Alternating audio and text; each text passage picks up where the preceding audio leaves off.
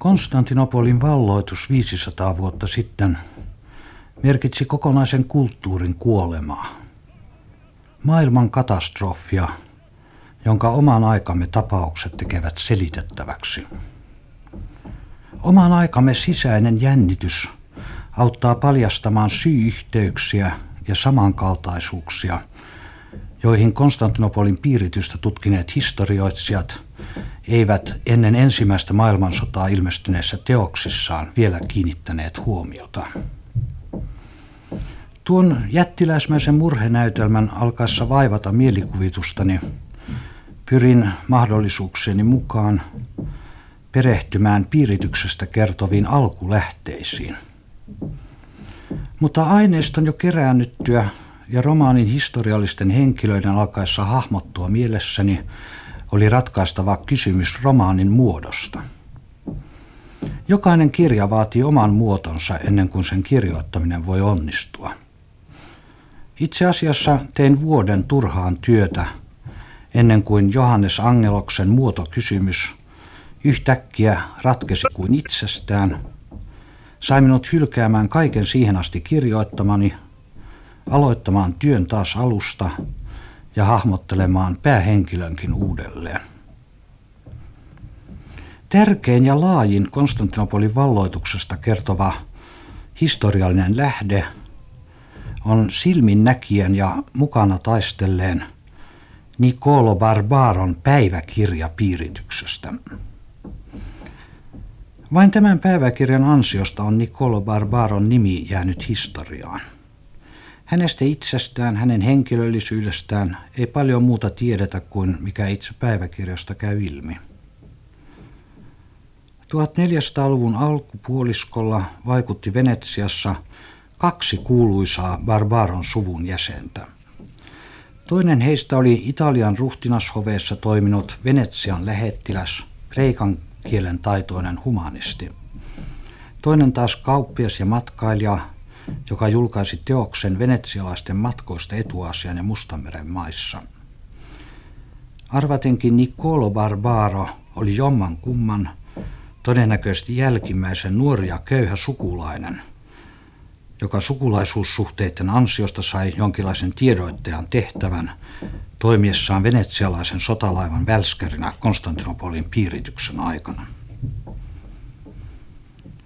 Epävirallisen tiedoittajan asemaa todistaa mielestäni, että hänen päiväkirjansa tarkoituksena on osaltaan perustella matkalaskuja ja kirjoittajan menoja piirityksen aikana. Kosketellessaan Venetsian vihaamien kilpailevien senovalaisten osuutta puolustuksessa päiväkirja saa selvästi propagandistisen sävyn.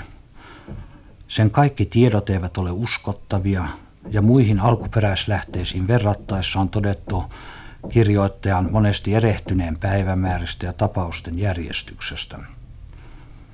Tuntuu ilmeiseltä, että kirjoittaja on hajanaisten muistiinpanojen perusteella jälkeenpäin kirjoittanut puhtaaksi ja täydentänyt muistin varassa, ehkä muidenkin osanottajien huomioihin vertailemalla päiväkirjansa.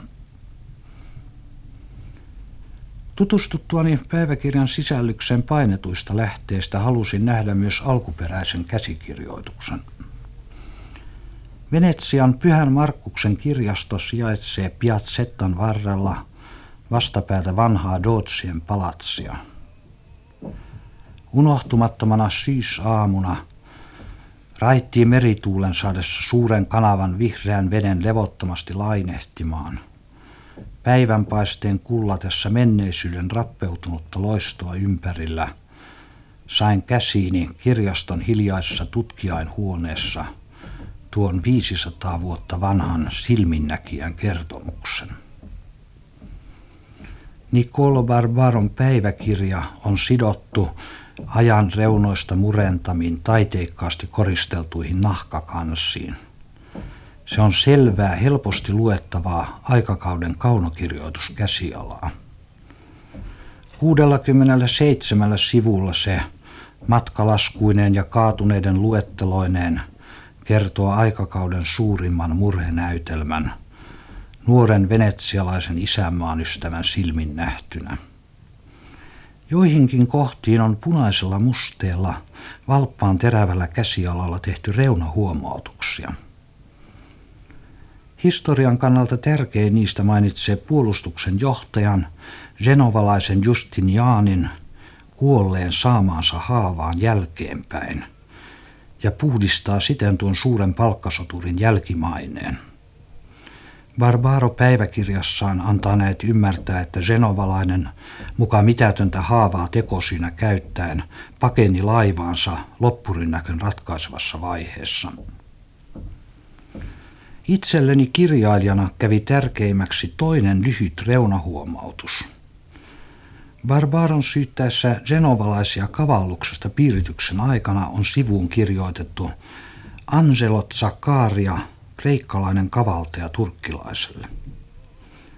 Kuka oli tuo Angelos Zakaria? Sitä ei historia tiedä.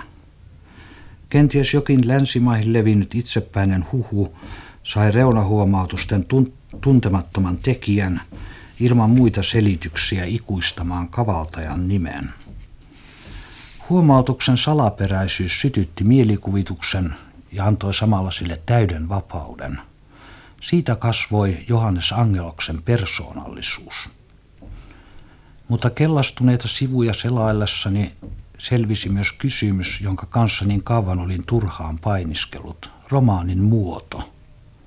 Nicolo Barbaron käsikirjoituksen mukaan siitä tuli piiritykseen osallistuneen päiväkirja, muoto, jota koskaan aikaisemmin ollut kokeillut – mutta joka suuren aiheen käsittelemiseksi parhaiten vastasi tarkoitusta.